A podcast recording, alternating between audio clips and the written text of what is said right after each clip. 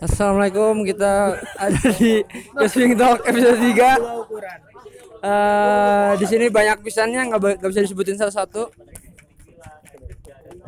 Apa Haris ngomong apa? Haris ngomong seks toy. Eh kita mau bahas kabinet Indonesia Maju itu kabinet keduanya Pak Jokowi. Nah ini pertama mau tahu nih dari yang yang yang cita-cita presiden, yang cita-cita presiden. Coba. Enggak tanggapannya aja nih tanggapan. Tanggapan merapatnya seseorang itu gimana tanggapannya? Gimana man? Ini sih sebutnya disappointed but not surprised. Sedih tapi udah gak kaget gitu. Sedih tapi Gak kaget, kaget ya. iya. Karena Dar. Ih, ih. Itulah alasan saya memilih yang Iya. terburuk di antara yang terburuk. Soalnya saya udah tahu. saya yakin dari awal kalau saya pilih satu pasti dapat dua. Jadi makanya kayak udah gak, udah nggak kaget aja gitu dari awal. Begitu. Tanggapannya ini kan tanggapannya gitu. Nah, eh, terus banyak eh, ini nih eh, menteri-menteri yang dari kalangan profesional. Tapi ada juga yang berapa persen berapa persen ya itu ya? Banyak juga yang titipan-titipan partai itu. Nah, eh, ada yang bilang kan yang profesional mah eh, datangnya dari pilihan Pak Joko sendiri. Tapi yang sisanya datang dari mana? Koalisi-koalisi. Nah, kasih penilaian dong kalau dengan konsep yang kayak gitu gimana? Ya itu mah kayaknya udah resiko sih. Resiko ya Jokowi kan bukan ketua partai. Iya iya iya. Jokowi bukan ketua partai yang pertama. Jadi dia nggak punya bargaining power yang tinggi lah buat pemilih bawahan. Jadi mau nggak mau dia pasti harus ikut dari koalisi kan. Koalisi, iya. Apalagi kan pasti di setiap koalisi pasti ada bagi-bagi kue lah kalau dalam tim pemenangan kan. Nah makanya dari setengah profesional menurut ya mungkin beberapa ada yang pilihan Jokowi tapi dari yang partai-partai pasti ya udah di- sangat dipastikan ini bagi-bagi kue. Belum yang tim sesnya juga. Erick Thohir kan itu tim ses tuh ketua tim ses ya mau nggak mau harus dapat jabatan Wisnu lah Tama juga katanya ya. Wisnu Tama dan syarat kepentingan semua lah kelihatan Hah?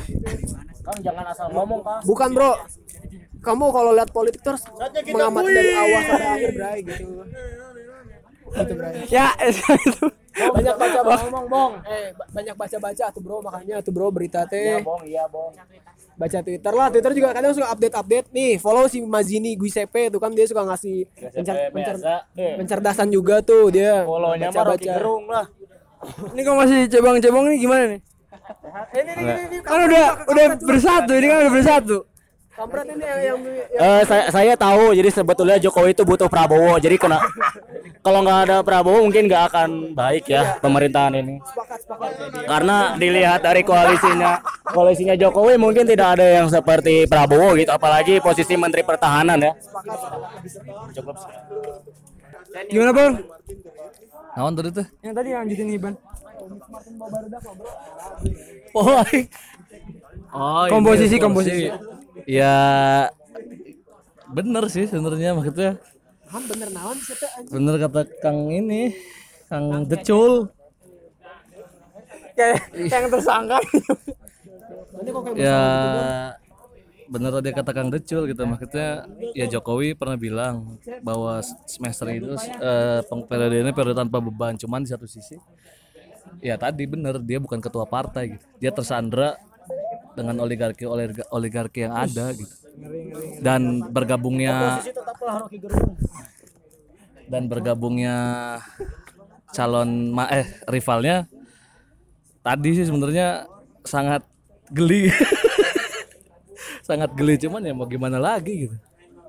Makanya eh, alasan tadi saya, saya bilang kenapa saya memilih yang terburuk di antara terburuk ya seperti itu di setelah memilih yang buruk dia. Dia dia memilih, memilih yang buruk di antara yang terburuk.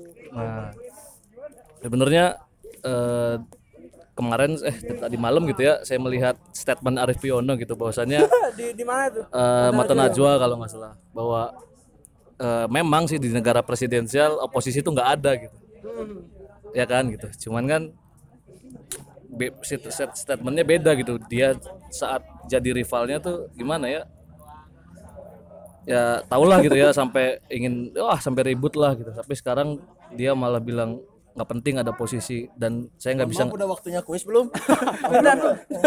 Dan saya nggak bisa ngebayangin kalau misalkan ya nggak tahu ya tapi saya nggak bisa ngebayangin kalau misalkan yang yang yang menang itu adalah Prabowo gitu ya. Maksudnya pasti pasti lebih makin maju. Maksudnya Sepakat saya sama kamu.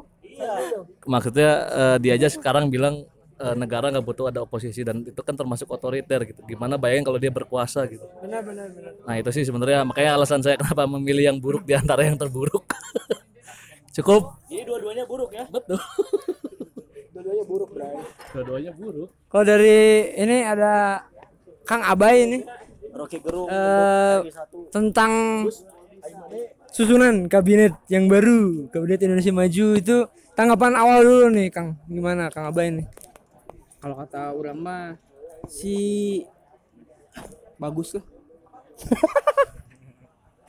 Un- unpredictable. Unpredictable ya? Unpredictable bro. Tapi emang kalau hitung hitungan cuan eh, emang masuk dia eh. strateginya bagus ya? strategi bisnisnya Menhan itu teh anggaran paling besar. Ke Menhan teh. Terus teh ada oh, seratus seratus tujuh. Terus terus kalau misalnya di pol sistem negara Indonesia kan di undang-undangnya memang kalau presiden meninggal teh gini. Kalau presiden meninggal wakil presiden meninggal itu negara teh dikontrol sama tiga menteri sekaligus. Menlu, Mendagri sama Menhan. Jadi memang posisi yang krusial lah. Terus salah satunya kementerian yang nggak bisa dibubarin sama presiden iya, iya, iya. memang Kemenhan. Heeh. tapi tapi kalau saya pas kemarin tuh ngelihat dia tuh tiba-tiba pas lagi launching ya pas lagi launching uh, Menhan Pak Prabowo berdiri teh kayak anjing. Lihat raut mukanya gimana ekspresinya? Enggak sih kalau dari orang sendiri kayak sakit hati gitu. Karena sebelum belum udah apa udah sendiri belum bisa dulu kalau misalnya kalah. kalah gitu. Terus, join mau aduh berat banget kayaknya we. buat skala-skala organisasi kecil gitu ini mah presiden lagi kan. Skala Skala di fakultas aja? nasional lah fakultas sih ya ini. Sebenarnya yang paling menarik mah kalau lihat kita kabinet itu malah lebih asik kalau misalnya kita juga bahas kabinet kampus fakultas.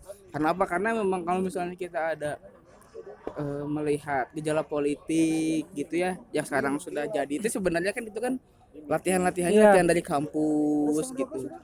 Jadi kalau misalnya kita lihat di kampusnya gimana mungkin kita bisa memproyeksikan saat dia jadi di atas nanti kayak gimana kayak gitu.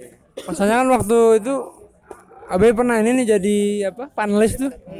Menanyakan eh, apa sistem apa sih yang dipakai di BEM terus jawabannya kan gimana tuh dulu itu? Yang emang nggak jelas. Itu tuh terulang yang kata Pak Salim Said. Itu sebenarnya bagus kalau kita belajar. Nah, sejarah itu. itu bilang sejarah. Jadi kita harus tahu sejarah dulu sebenarnya. Kita nggak tahu sejarah udah aja pasti memang terombang ambing gitu malah itu sebenarnya yang menurut saya penting tuh gitu ya kemarin juga yang masalah. Ya banyak banget lah. Sebenarnya? Ba- ba- banyak banget yang misalnya kita lihat. Tapi kalau misalnya kita baik lagi nih ya mungkin nanti di asalnya ke depan mungkin nanti Wildun mau Blas Pingkok mengundang eh selalu ngundang sih. Trias politika Trias politika di kampus itu mungkin lebih asik gitu ya. Tapi kalau misalnya kita bagi kabinet Indonesia maju mah banyak hal-hal yang di luar dugaan. Tapi yang saya selalu tuh dokter Terawan tahu dokter Terawan nggak? Benar benar. Dokter Terawan ya? Ada, ada, ada lima ada eh, ada enam ada enam ada enam jenderal yang Lima? masuk. Mantan jenderal? Mantan jenderal. Tito juga kan masuk. Oh ya deng. Jenderal jenderal Polri. udah purnawirawan ya? Harus, harus purnawirawan lah. Kan dia nggak boleh ngejabat yang setuju sama Terawan. Nah dokter Terawan tuh dia tuh Bilang banyak gimana? banyak polemik sebenarnya tuh dia tuh banyak polemik tapi dia tuh punya punya paten tau nggak punya paten? Iya. Yang masalah kanker Iya betul. Dia tuh punya punya paten tapi tentang yang terapi. Jadi di, di terapi gitu. Nah jadi kalau misalnya saya, kalau misalnya teman-teman merhatiin di media sekarang lagi di blow up juga masalah dokter Terawan. Dia tuh sekarang lagi dibahasnya masalah dokter Terawan teh eh, dicabut kedokterannya dari ini terus teh polemik tentang dia nggak ini. Sebenarnya kalau misalnya kita telusurin memang itu kan secara administrasional ya sementara yang kita tahu kan administrasional itu kan syarat syarat Nah, yang Dr. Terawan temuin ini mungkin dia tidak memenuhi administrasional tapi it works deh gini. Dan emang terbukti gitu loh di luar-luar juga malah. Tapi emang yang saya saya ketawa-ketawa aja sih maksudnya bahasa media tuh yang dimunculin itu tuh ya eh, menteri yang dokter dipecat dari dok dari kedokteran anggota pasti hal-hal yang apa eh, kontroversialnya lah gitu Yang negatifnya dulu. Yang drama-dramanya gitu. Terus Tapi yang lebih menarik lagi sebenarnya kalau misalnya kita lihat ya Pak Jokowi itu bilang di beberapa menteri pas dia ngeliatin menteri apa bilang menteri apa dia selalu pasti bilang tolong Pak industri ininya tolong Pak investasi dan industri itu dua kata yang sering dikeluarkan ya. Industri malah pas dia bilang Fahru Roji menteri agama tolong Pak industri haji. Haji aja di industriin gitu. Ekonomi umat. Ekonomi umat. Jadi sebenarnya memang kalau misalnya kita sebagai mahasiswa bisa mengcapture itu ya kayaknya mungkin lima tahun ke depan tuh banyak ya barangnya ke arah industri. Dan sebenarnya kalau kita sebagai dari frameworknya anak fakultas teknologi industri pertanian udah ada industrinya kan sebenarnya. Harusnya kita tuh pede. Siap lah seenggaknya. Atau enggak meskipun kita belum masuk sana lebih nggak nggak nggak nggak terlalu awam lah gitu maksudnya. Nggak kalah sama kampus kampus kampus gajah gitu. Sekarang kan lagi gerbongnya bawa gerbong-gerbong ini nih katanya. Dari bawa gerbong UGM katanya. Oh iya pasti. Udah dari 10 tahun yang lalu itu. 10 tahun? Iya. Iya ding. Pasti. Ya susah kalau misalnya mau ceritain mah baik lagi saya bakal ceritain kalau misalnya memang bukan UGM aja sih sebenarnya culture Jogja gitu ya kemasukan Jogja memang udah kebentuk kayak sekarang. Ya politik udah kebentuk. Mahfud MD dari kan UII itu emang Jogja udah kayak gitu sementara kalau di Unpad. Eh di Jatinangor gitu ya. Kan kita kurang tahu kayak gimana dia.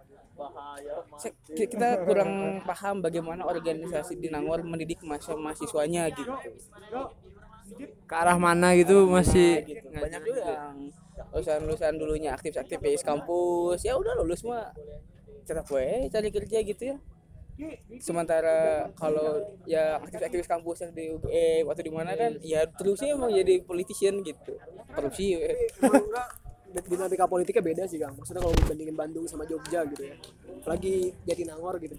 Memang soal dan soalnya emang apa ya kemasyarakatan masyarakat sini juga emang kan apa ya organisasinya juga terba apa, emang udah inilah udah maju lah. Misalnya dari kayak ormas-ormas atau LSM LSM sini udah udah banyak banget.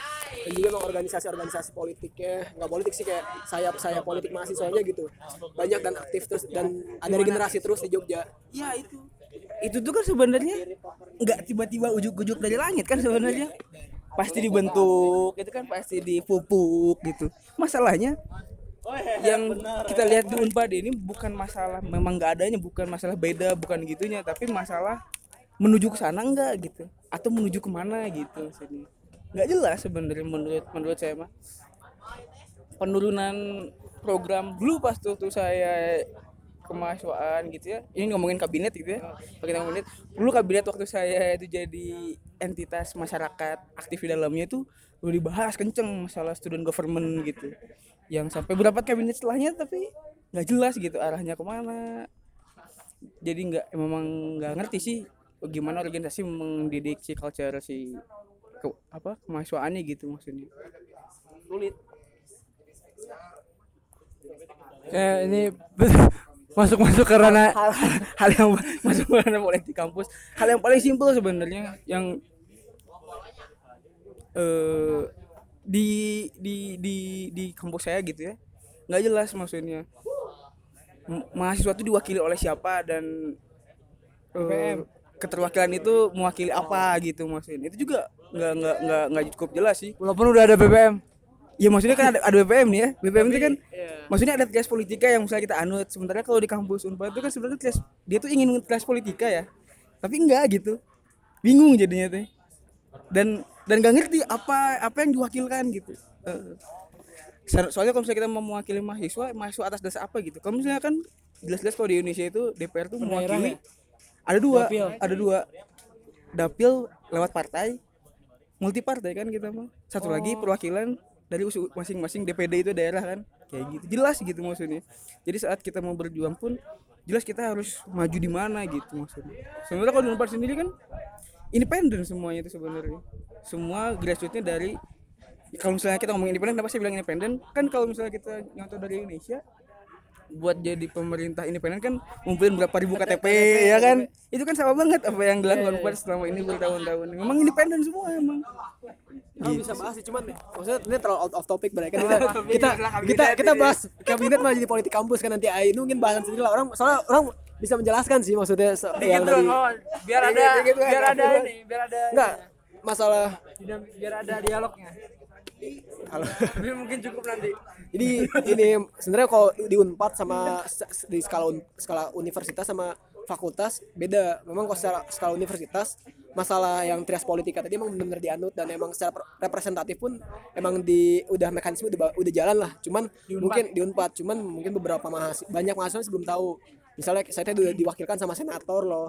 Setiap fakultas punya senator perwakilan. Jadi setiap senator dari fakultas itu per- perwakilan dari setiap fakultas. Untuk apa? Kan ini anggaran kan kalau tadi misalnya Indonesia punya DPR karena dia kan buat yang ini. Ap- pasti kan kaitan sama anggaran kan? Aspirasi. Anggaran. Kurang lebih sama.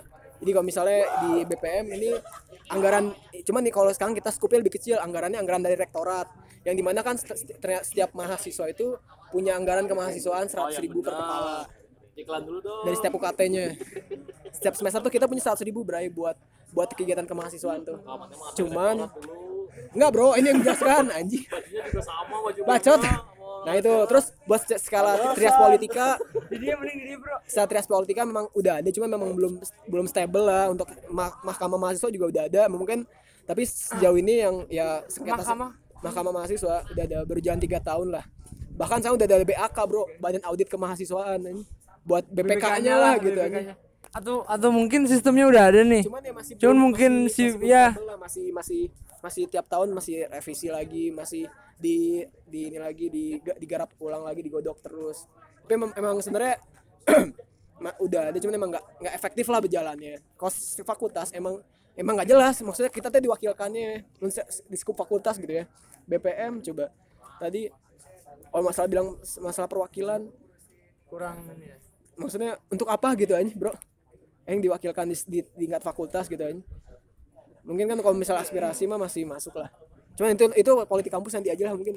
Terlalu me- melebar banget dari itu tadi sudut pandang yang sebagai oposisi atau sebagai sebagai Oh, oposisi sebagai oposisi. Enggak, enggak sebagai bukan sebagai, sebagai sebagai ini aja. Dulu pernah sebagai yang pernah. pernah terlibat, pernah terlibat oke, gitu. oke. sebagai yang pernah. Jadi kadang kalau misalnya di kampus tuh yang pernah terlibat teh merasa yang lain teh harusnya tahu gitu tanpa dia tuh berusaha buat ngasih tahu yang lain gitu. Mungkin dengan cara seperti ini ya. Harusnya ya. Harusnya kayak gini banyak ya. Sama kayak balik lagi kalau misalnya saya ngomongin kabinet kabinet di Indonesia teh yang Indonesia maju gitu ya. Kalau kita merhatiin ini teh bener tadi kata Kang Hiban teh. Balik lagi ke anggaran sebenarnya kenapa kemarin-kemarin kita tahu kayak Bu Megawati ada di apa sih di rapat PDIP-nya PDIP pokoknya paling banyak nah kayak gitu-gitu. Karena sebenarnya apa? Karena sebenarnya dikelola adalah anggaran. Meskipun dalam kasusnya kayak 107 triliun.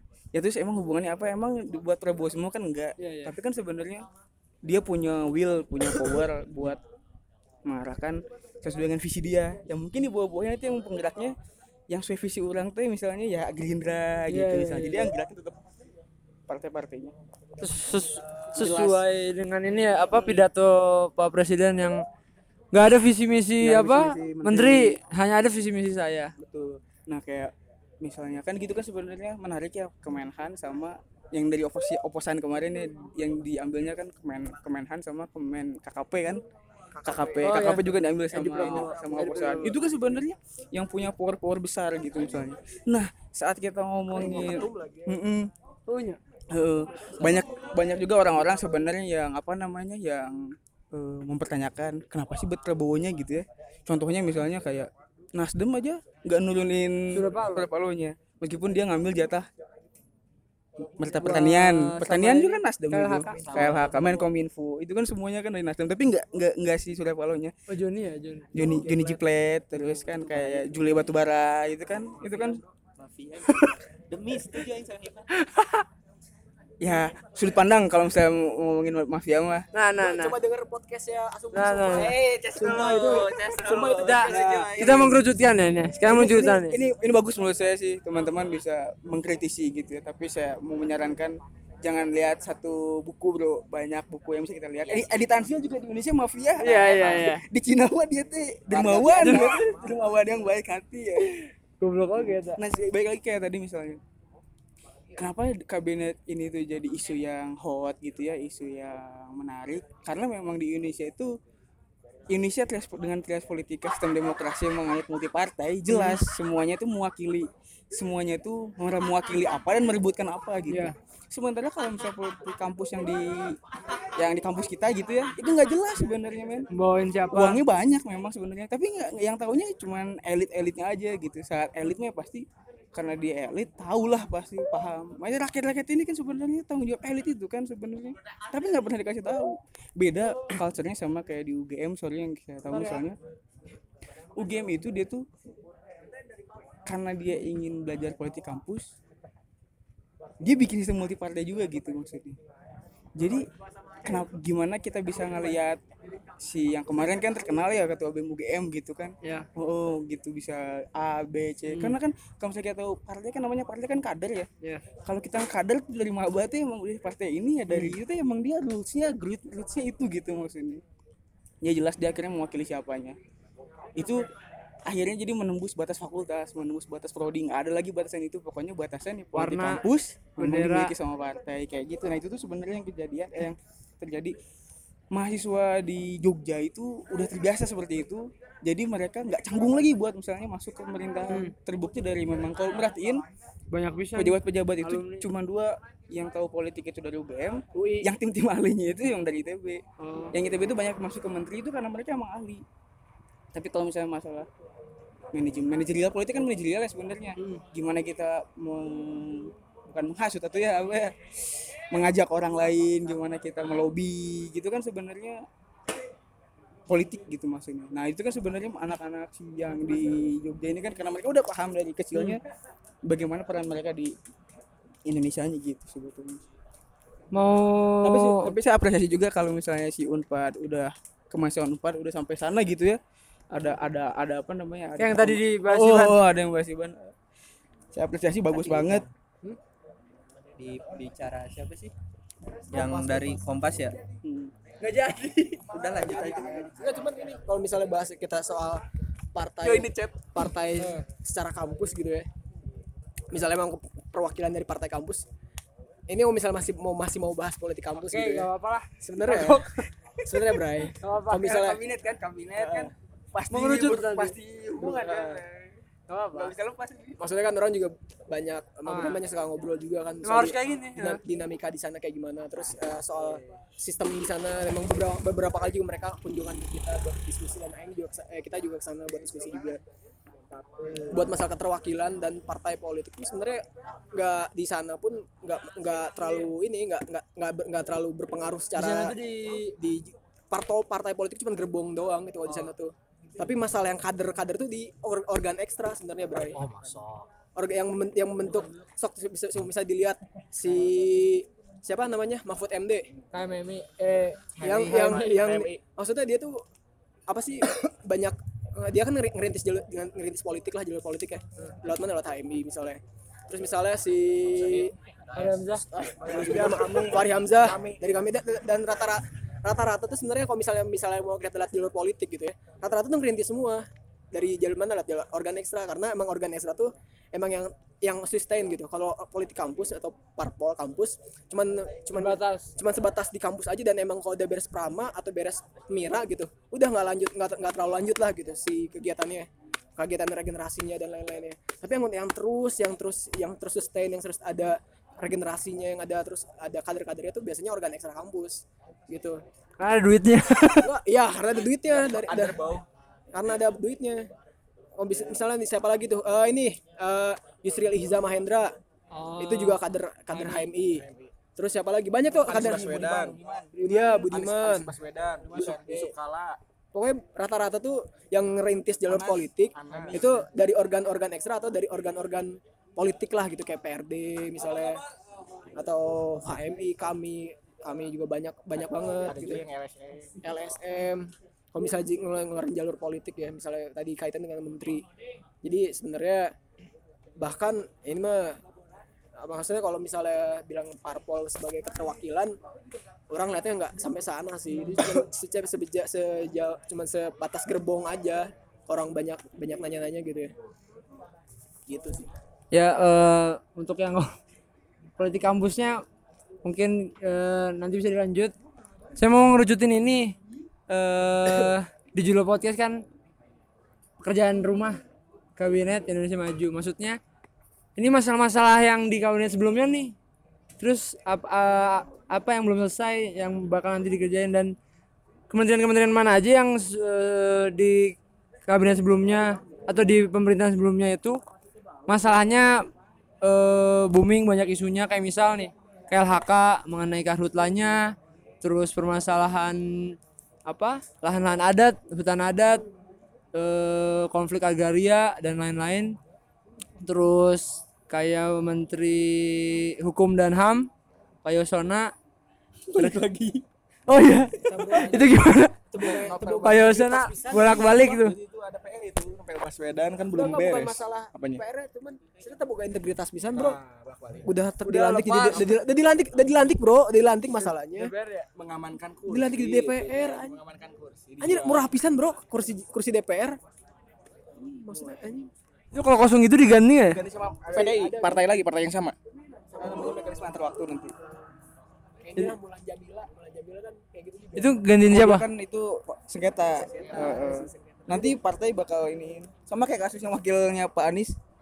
Itu kan mereka mekanisme antar waktu tapi nggak beres-beres. Padat itunya. Oh ini belum ada pandangan dari Oto ini tentang kabinet Indonesia Maju. Terus ada eh, seseorang yang masuk rival yang masuk ke dalam eh, pemerintahan nih. Itu menurut Oto sendiri baik gak buat kondisi pemerintah sekarang? Ya baik nggak baik sih sebenarnya kan kalau misalkan politik mah kan tidak ada yang abadi kan sebenarnya kan. Yang abadi siapa? Kepentingan yang abadi nggak Wiranto sekarang udah nggak abadi. Wiranto sekarang nggak abadi loh udah nggak ada lagi. LBP LBP yang abadi. Yang abadi LBP eh Pak Luhut ya abadi itu terus kalau misalkan tentang kabinet ya sebenarnya itu menarik ya antara kabinet tahun eh periode yang kemarin sama yang sekarang tuh banyak lah banyak banyak banyak eh, wajah baru gitu. Dan banyak juga wajah laba sebenarnya. Dan juga komposisinya menarik ini. TNI dan pengusaha gitu. Nah gimana tuh? TNI dan pengusaha kan itu kayak menteri agama. Mantan jenderal nah mantan jenderal ditambah para pengusaha kan kayak Erick Thohir pengusaha. Itu pos strategis tuh di BUMN terus Nadiem Makarim kan asalnya kan di sektor private ya. Kan sekarang kan ke pendidikan ke sektor publik gitu. Itu ngeri itu di Twitter itu hashtagnya. Di Twitter itu menteri agama? Suruh tuh iya. Banyak lah menteri agama yang ituin iya karena kan yang pertama jenderal terus pengusaha gitu. Iya. Terus Pak Jokowi bilang gini, eh, karena masalah radikalisme, terorisme, eh, itulah alasannya kenapa diangkat dari eh, apa sisi militer itu. Gimana tanggapannya? tapi katanya kalau misalkan lihat dari cuitan Gus Nadir katanya udah sama konsultasi sama NU yang kayak gitu kan Biasanya kan kita mah kan kalau menteri Kementerian Agama kan sama PBNU ya biasanya kan katanya udah sana sama nah iya PPP kayak Tapi gitu. beritanya ramenya PBNU ini justru malah menolak. itu gimana? dilihat di Twitter Gus Nadir kan ada katanya udah katanya tapi beberapa kiai aja sebenarnya itu, itu bagus ya sih menteri agama sekarang bilangnya gini saya bukan menteri agama Islam Oh, yang ada lima agama. Iya, jadi mungkin maksudnya eh bisa mewakilkan agama-agama yang lain lah. Jadi kan kalau PBN kemarin kalau menteri-menterinya PBN dari NU kan fokusnya ke Islam, umat-umat ke umat-umatnya sendiri lah gitu. Kaum kaum mayoritas. Padahal kan kita inilah multikultural lah, Bro. kalau saya mah sebenarnya kalau misalnya pun menterinya emang culture Islam nggak apa-apa kalau menurut saya sebenarnya karena memang ya- mayoritas Wayahna gitu. Heeh. Iya mayoritas. Atau kalau misalnya nggak wayangnya ya sok di voting gitu. Kan banyaknya orang Islam.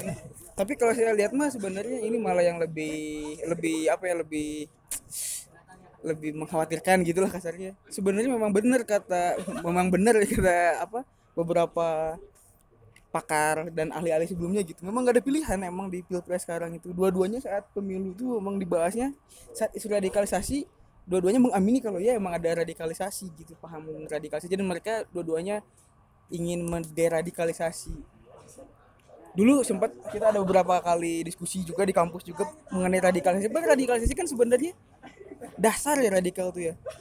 Orang-orang yang paham root gitu root Ya. itu kan radikal itu kan dasar gitu ya. Kan sebenarnya bagus sebenarnya radikal tuh. Cuman makanya nggak jadi jadi Waktu jadi pas- jadi gini jadi sebenarnya yang sekarang sekarang menurut saya ya, di Indonesia tuh pengertian radikalisnya gitu kalau pengertian radikal pasti udah intriknya sama sorban gitu. Iya, dan iya, itu tuh dibikin terus dibikin terus membudaya gitu ya.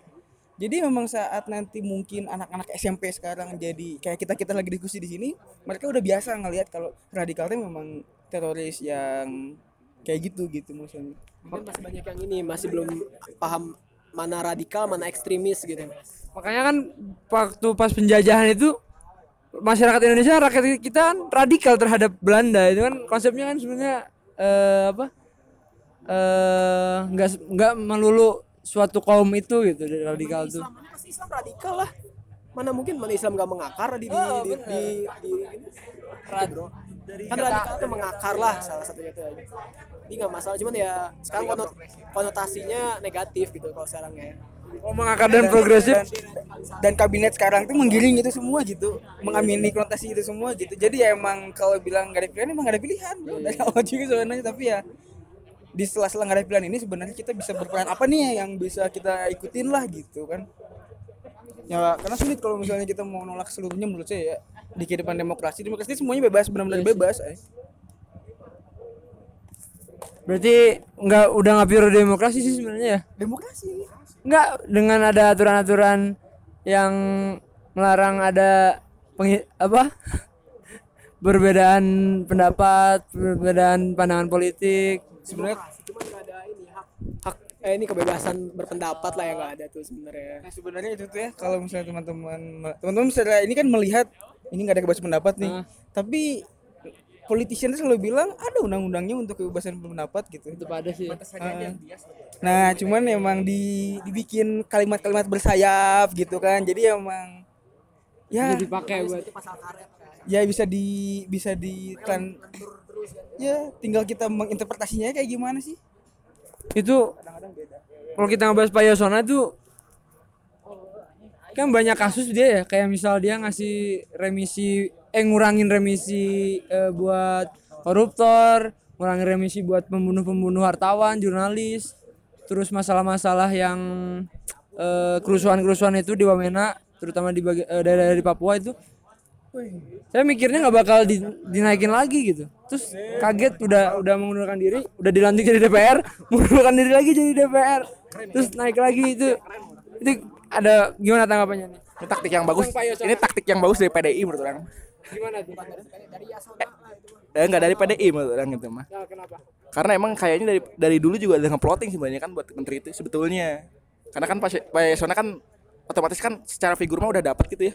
Si nama, gitu ya muka, eh, kayak gitu. Jadi kan buat ke DPR mah gampang gitu kan. Si orang-orang teh kenal Pak Yasona teh. Sedangkan mungkin di belakang Pak Yasona ada yang ingin juga jadi DPR. Nah nanti momennya di pergantian antar waktu ini sebenarnya. Pas Pak Yasona udah jadi menteri, si kursi DPR kosong, nanti diisi dari PDI. oh jadi ibarat sekali langkah dua apa? Sekali dayung dua pulau. Soalnya buat Menko eh, Men- Menteri Hukum dan HAM tuh awalnya eh, prediksinya tuh bukan si Yasona lagi Yusril Iza Mahendra. Dia kenapa? Nggak ya, iya makanya mak ya biasa kan dia partai-partai kecil suara juga dia nggak partai dia nggak lolos ke parlemen. Yang dia punya suara apa? Pak? padahal dia menangin menang- menangin, menangin sekian tadi ya temen Aing udah mikirnya dari awal pasti ya ketua ketua ini kan? Ketua PKPI Tenang, tenang, tenang, masih ada reshuffle. masih ada siapa ada siapa Mei dari awal tuh udah ngira anjing pasti Mei udah pasti diisi sama Yusril Iza. Pak Yusril kan anjing memang, memang secara eta mah emang keren bro si Pak iya, Yusril teh emang anjing. Cocok sih. Cocok. Anjing pas tinggal ya Sona bro anjir. bohong bohong bohong yang diomongin Hiban bohong semuanya Ini masih ada siapa? Masih ada siapa? Gak tahu. Mah, itu mah setengah periode bro biasanya ge. dan kita nggak bisa ngarapin juga sih gitu Sebenarnya teh. Tapi ya kita bisa forecasting lah sedikit-dikit, cuman nggak bisa ditebak juga. Terus siapa lagi ya yang wow ya ah Mendagri ini Pak Tito Yang katanya ini ya impor sapi ya. Apa? yang sapi ini ya. Sapi. Yang importir ya. oh kasus kasus itulah tanggapan tanggapan satu-satu nih Saya mau nanggapin dulu yang tadi yang Pak Yasona Oh, dulu iya. sebenarnya sedikit tadi. Tadi yang sebenarnya apa Menkumham Pak Yasona menurut saya mah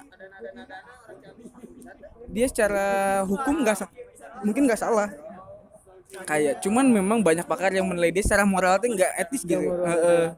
Gak Karena- salah dalam hal yang tadi DPR udah DPR terus dia keluar I- lagi itu pertama itu yang kedua juga yang tadi gini yang karena kebi- kamu kebijakan-kebijakan ya. kebijakan yang kayak misalnya ini wamena ini ini apa ini kayaknya nggak nggak nggak salah gitu sebenarnya cuman memang nggak nggak cocok aja sama banyak pakar-pakar hukum ini karena emang ternyata konsekuensi kita tinggal negara hukum tuh banyak hukum yang harus kita baca dan itu tuh ya nggak bisa kalau nggak bisa kalau misalnya kita nggak baca gitu.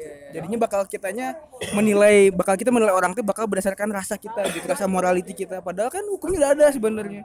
Kasus-kasusnya kayak kemarin lah yang UKPK yang RUKPK gitu kan sebenarnya. Dan RKUHP gitu. Nah kalau misalnya yang buat Tito Mendagri kayaknya buat itu pas kemarin saya lihat kurang senang di Mendagri. Karena mungkin kebayang dia kan pas dia langsung meringah ya? Ada eh, ada yang ditanya kan sebelum dia jadi menteri kan tanya dipanggil Jokowi temanya apa gitu. Pas itu kan ngomongnya ya akan bantu beliau di isu keamanan keamanan mungkin kebayangnya pertahanan deh. Heeh, kayaknya Mendagri ya kayaknya kurang asik sih kayak tapi pas itu kayaknya bagus pendekatan sama presiden. ya sebenarnya kalau Mas Tito karena eh Pak Tito teh saya kaget lah sebenarnya mah eh. Maksudnya wow ini ya. makin susah aja di reach sama KPK-nya udah sama KPK-nya sama Polri juga. Sekarang mendagrinya Polri juga. Maksudnya kan dia masih ada masih ada yang perlu diperiksa lagi lah masalah soal novel Baswedan kan. Belum lagi TGP-nya nggak belum. harusnya diper, diperpanjang diperpanjang enam bulan kan kemarin kata sama-sama Jokowi ya udah beres. Masa kerja ini Udah- iya 18 Oktober 18 Oktober harusnya udah selesai lah udah ada ada ada hasil hasil. inilah hasil investigasi. Ternyata nggak ada. Jadi ya ya udah makin makin makin am, makin buyar eh, makin abu-abu aja kasus-kasus ham di kita teh. Udah mah ham juga ham udah ham kita udah ham nggak di nggak di highlight sama Pak Jokowi dalam pidatonya. Udah aja udah. Kayak, kayak ya itu masalah itu. Tiga hal katanya ada yang nggak dibahas tuh tentang apa yang perusahaan lingkungan kahutla terus eh, ham? Ini kasus Papua kan? Ya sama itu tentang eh, kerusuhan-kerusuhan itu nggak dibahas di pidato itu. Kebanyakan industri bukan? Ngebahas tentang industri. Investasi. Pembangunan. Ekonomi. Oh ada. ada dikit tentang tadi karhut karhutla sebenarnya banyak kita di Jakarta atau di Bandung yang ngebahas tentang karhutla gitu ya. Nggak pernah diusut nggak pernah apa. Sebenarnya itu tuh masalah yang kompleks tapi di Indonesia mah nggak ada yang ringan. Semua masalah itu kompleks ya. Kayak yang karhutla itu sebenarnya Pak Jokowi itu kan tegas selalu tegas dia tuh bilang. Copot copot. Copot dandim copot apa ke Kapolda. Realitas di lapangannya memang betul. Itu tuh ditangkap si pelaku. Masalahnya kita nggak tahu pelaku nggak tahu enggak gitu. Tapi emang ada penindakan gitu. Dan sementara yang ngebakar itu kan perusahaan-perusahaan gede. Perusahaan-perusahaan eh perusahaan kan investasi. Sulit kalau misalnya kita mau bener-bener bertentangan dengan visi sulit misi sulit. pembangunan menurut, menurut saya sekarang ya? nggak segampang itulah intinya nggak segampang itu. Karena secara administrasional tadi secara hukum konsekuensi hukum semua sudah dilaksanakan juga sebenarnya. Susah pakar-pakar hukum atau pengamat lingkungan buat menjudge oh, ini enggak bener nih. Enggak karena kalau misalnya kita sunut gitu bawa ke pengadilan udah udah dilaksanakan gitu. Iya. cuman ya hukum ini aja yang diinterpretasikan bias gitu maksudnya Jadi sebenarnya di pengadilan kan udah menang sebenarnya penggugat-penggugat para perusahaan-perusahaan yang apa melakukan ketahuan tuh pakai cara-cara pembakaran. Dan total dendanya tuh sekitar 18 triliunan lah. Dan sampai saat ini belum sampai ke sana gitu. Mungkin jadi penegakannya lebih ke arah hukumnya gitu ya. Karena yang yang kita tahu, kita baca selama ini tuh berita-berita kebanyakan teknis gitu solusi-solusi yang dihadirkan tuh teknis terus hal-hal yang di lapangan sedangkan jarang kita lihat eh, kajian-kajian. Prosesnya gitu ya proses-proses pengadilannya gimana denda-dendanya berapa itu jarang sih. Kayak gini aja misalnya. Sekarang kita fokus teknologi industri pertanian aja. Ya kita mau balikin lagi. Kita kan anak ka- kampus nih apa yang bisa kita buat dari hal kecil gitu ya. Kita anak STIP aja misalnya BEM udah ada dari tahun 2005 mungkin ya. Kita sendiri juga nggak tahu proses apa aja yang udah kita buat kajian-kajian apa aja yang udah kita inventarisir dari tahun segitu sampai tahun sekarang kebijakan-kebijakan kebijakan-kebijakan tentang peraturan-peraturan pertanian, peraturan pertanian yang diindustrialisasikan. Banyak banget sebenarnya kalau misalnya kita ulik kemarin aja yang boomingnya RKUHP kan Ya. sama RUU KPK. Padahal dua hari sebelumnya itu udah diresmikan Agraria. Tentang reforma dari eh, tepatnya RUU pertanian berkelanjutan. Yang miss itu tuh sebenarnya sama anak-anak pertanian kenapa? Karena menurut saya kalau saya tak pandangan saya memang nggak ada gak seksi gitu nggak ada nggak ada pakarnya gitu. Sekarang pak, sorry masuk pakar hukum tuh berapa ribu? Pebalatak sarjana hukum gitu ya yang masuk di LBH yang dia selalu di nongol di LC gitu ya. Tapi yang lulusan-lulusan yang lihat tentang aturan-aturan pertanian ini berapa orang banyaknya sih? Sedikit gitu maksudnya. Nah jadi sebenarnya kita kita juga sebenarnya ikut hype juga. Kayak tadi yang benar kata kamu dan tadi apa namanya kita selalu lihat dari media teknisnya teknisnya tapi nggak pernah lihat prosesnya sampai mana gitu. Ya karena memang kajiannya juga nggak dalam sebenarnya hal-hal yang kayak gitu. Kurang seksi juga buat digoreng lah sebenarnya. Ketutup juga karena ya itu sih medianya itu ya. Boleh lu pertanyaan berkelanjutan ini asik banget buat kita bahas sebenarnya. Terus kayak tahun depan itu eh, industri-industri halal nih. Teman-teman tahu 13 Oktober kemarin tuh diresmiin undang-undang semua orang yang ngejual produk makanan harus punya sertifikat halal dan halal sekarang dicabut dari MUI kan pindah ke Kemenak sekarang. itu kan sebenarnya isu yang isu yang hot sebenarnya buat kita bahas sebagai anak FTIP tapi ya, ya, karena kita memang itu nggak nggak nggak nggak muncul di LC sih sebenarnya. Jadi emang nggak kebahas gitu. Di Twitter nggak ada yang bahas. Itu kan sebenarnya bisa dibahas kayak memang ada lima tahun jangka buat sampai implementasi secara penuh gitu. Tapi kan sebenarnya lima tahun ini tuh cepet kan. Kita aja dari maba jadi sampai skripsi nggak kerasa. Ini paling paling menyedihkan ini sih kalau kita kan yang tentang RUU RU apa RUU K- eh RKUHP yang kemarin tuh yang tentang pembenihan itu loh. Harusnya FTIP itu ke situ arahnya agraria itu loh ngebahas agraria harusnya. itu bukan di RKUHP bro itu tuh di pertanian berkelanjutan gitu ya RUU pertanian berkelanjutan beda beda bukan di KUKP undang-undangnya beda undang Bukan eh ya beda undang-undang, tapi masuk ke situ. Tentang agraria gitu. Kayak gitu sih. Tentang sumber daya air kan harusnya kita masuk juga kan. Baru ya. Baru itu. Tentang pembenihan, eh, banyak lah pokoknya. Kalau misalkan mau ada yang kaji mah gitu. bener juga sih ya dipikir-pikir ya. Ke bawah ke bawah arus besar apa? Emang kegoreng sama isu-isu seksi kan? Maksudnya kalau RKUHP banyak yang bisa ngasih pencerdasan lah kan. Kalau misalnya spesifik soal pertanian juga IPB kan IPB misalnya yang yang bawa nama pertanian pun nggak terlalu empat kan nggak bawa nama pertanian FTIP nggak maksudnya yang kampus gitu skala kampus gitu ya. Yang bawa isu pertanian kan juga emang nggak nggak terlalu fokus ke sana gitu. Fokusnya ke isu-isu seksi isu-isu yang gampang digoreng gitu yang gampang-gampang di isu yang gampang ngegerakin masa gitu. Yang gampang bukan gampang gampang sih gampang digoreng lah gitu soalnya soalnya emang ini hajatnya hajatan bersama banyakan gitu kan. Ke pertanian kan nggak semua. Lah pertanian setiap hari kan makan kita di makan. skala kampus di skala kampus. Di skala kampus tuh nggak nggak nggak ada yang nggak karena, ada yang karena menurut Rama memang karena orang-orang kampusnya memang mereka aja nggak ngulik diri diri masing-masing sebenarnya. Sekarang gini misalnya saat semua masuk ke sorry ya misalnya masuk ke BEM universitas gitu ya semua pasti isunya isu politis yang banyak. Padahal kan isu politis itu ranah anak fisip gitu kita nggak pernah tahu keterwakilan bahasan FPIK di BEM universitas. Kita nggak pernah tahu keterwakilan farmasi. perawatan. perawatan psikologi. Jadi oh, ka- kajiannya berdasarkan si keprofesiannya itu ya? menurut saya mah kayak gitu. Dan kenapa isu-isu hukum sama isu politik ini moncer gitu ya? Maksudnya sering dibahas. Ya karena di hukum di politik teh lu kalau misalnya mau mengaplikasikan ke kelihayan kamu belajar di kampus ya dengan lu bacot gitu maksudnya. Iya kan maksudnya? Kalau kita kan sebenarnya paling bacot sok. Ingat gitu undang-undang Newton apa hukum Newton gitu. Susah kan buat diomongin kita kan biasanya nulis bikin report. Kalau misalnya anak politik kan mereka memang hafal gitu memang dihafal, ya. Nah karena itu semakin terus, sekarang banyak 100 orang aja semuanya. Mereka semuanya ngomong-ngomong-ngomongnya pasti itu yang terkenal gitu. Yang ruginya menurut saya yang cuma dengerin dia doang tanpa dia ngulik jati diri dia sebenarnya apa sih. Yang lama-lama emang akhirnya ya spesifik itu bakal hilang sendiri di Twitter lah. di Twitter nggak ada barangnya dibahas gitu. jadi maksudnya kita belajar pertanian-pertanian ya bagusnya mah kita fokus eh, apa kajian sama kritik ke hal-hal di situ gitu industri pertaniannya Karena kita belajar di, di, di kelas, sebenarnya kita bisa banyak nih solusi sebenarnya.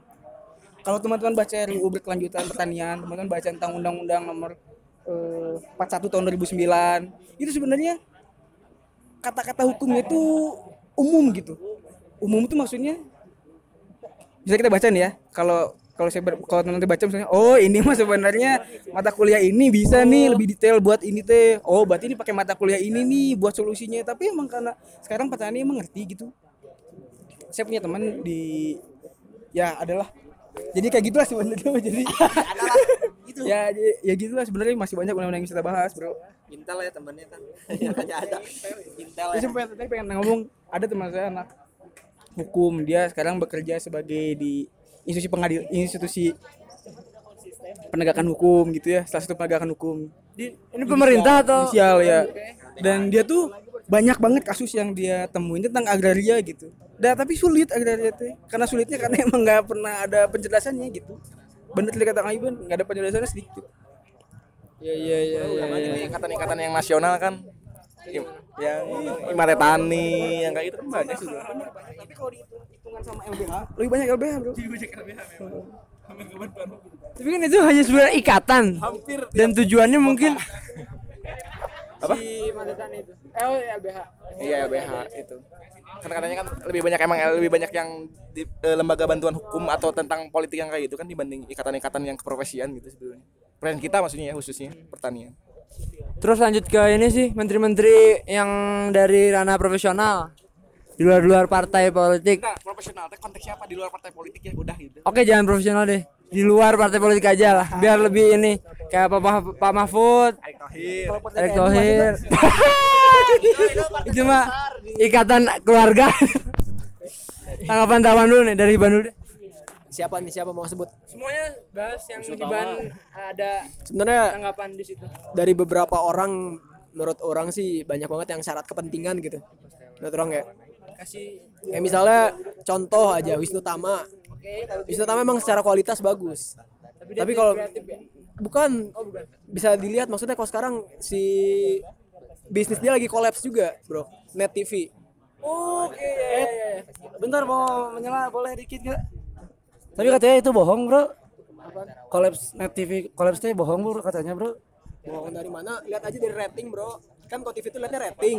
Rating film fi- man- kan kalau rating itu berarti dilihat dari banyak banyak yang nonton kan. Film net TV mana sih yang banyak ditonton? Mana lihat aja sekarang program-program net TV banyak yang ditu yang diturunin. Itu bu- bukti kolaps bukan? Itu teh katanya eh, ada yang bilang kenapa digituin supaya biar banyak jadi banyak yang nonton. Sebenarnya itu konspirasi terlalu dalam lagi deh. Enggak, enggak, enggak, ini lanjut lagi aja. enggak, kalau ini orang landasannya itu aja misalnya misalnya net net TV gitu sekarang net, net TV kenapa sih net TV kan net TV udah udah kolaps tuh program program banyak yang di drop banyak yang di drop. Terus kan drop, dia banyak kalau misalnya lihat net TV dia banyak naikin naikin TV program-program lama yang di mana pasti nggak akan nggak akan terlalu banyak ngeluarin cost lah gitu. Tapi bukan dia, dia keluar ya dari net TV. nah itu dia kan keluar masuk ke kementerian apa dia tuh? Digital ada ek- ekraf ekraf. oh, pariwisata ekraf ekraf kan. Emang kan awalnya emang sebenarnya eh, dia digadang-gadang awal tuh mau jadi kepala bekraf gitu. Cuman karena disatuin jadi ya enak dapatnya menteri menteri bekraf gitu eh menteri ekraf gitu. Jadi emang mungkin mungkin ya emang seuzonnya aja emang seuzon emang siapa kan seuzon orangnya gitu dari kemarin juga kan. Ya mungkin syarat kepen- ada syarat syarat ke- ada syarat kepentingan juga gitu di situ terus misalnya Erick Thohir BUMN mungkin bisnisnya mau kan bisnis dia tuh apa sih perusahaannya tuh Mahaka pertama kali. Mahaka Mahaka Group bro. Mahaka Group. Coba gimana nggak? Dia belajar dari base bro. nah terus tapi kalau misalnya terkait terkait Nadim Kak Nadim Makarim sih uh, ada ada penyegaran lah penyegaran dikit lah gitu. Mungkin dari dia bukan Kira kan ada umur atau? Bukan dia da- dari pertama dari umur juga terus dari bu- latar belakangnya bukan politik juga. Terus latar belakang kan dia dari bisnis juga mungkin mau di inilah era cara-cara cara-cara dia buat sampai banyak meme-memenya itu? Iya mungkin Nadiem Makarim ada ada penyegaran dikit lah dibandingin lain. Tapi emang menurut orang positif lah orang ngeliat Nadiem Makarim. Ya walaupun dia basicnya bisnismen juga dan juga Gojeknya juga banyak masalah juga ya. Gitu. di balik di balik itu cuman itu kebijakan yang berani lah menarik Nadiem Makarim. Itulah paling. Siapa lagi sih? Pak Mahfud Mahfud Mahfud mah Itu satu-satunya Oke sih. Menko dari ini ya dari sipil ya. Menko Polhukam yang pertama ya. Oh ya itu pertama kali. Dari sipil. Pertama kali. Keren ya. Dari sipil. Menko Polhukam dari sipil. Bagus itu. Bagus bagus. Kita tunggu. Biasanya biasanya dari biasanya semua dari Purnawiraman. Oh dari apa gimana, Bay? Kalau menurut saya mah menteri yang profesional.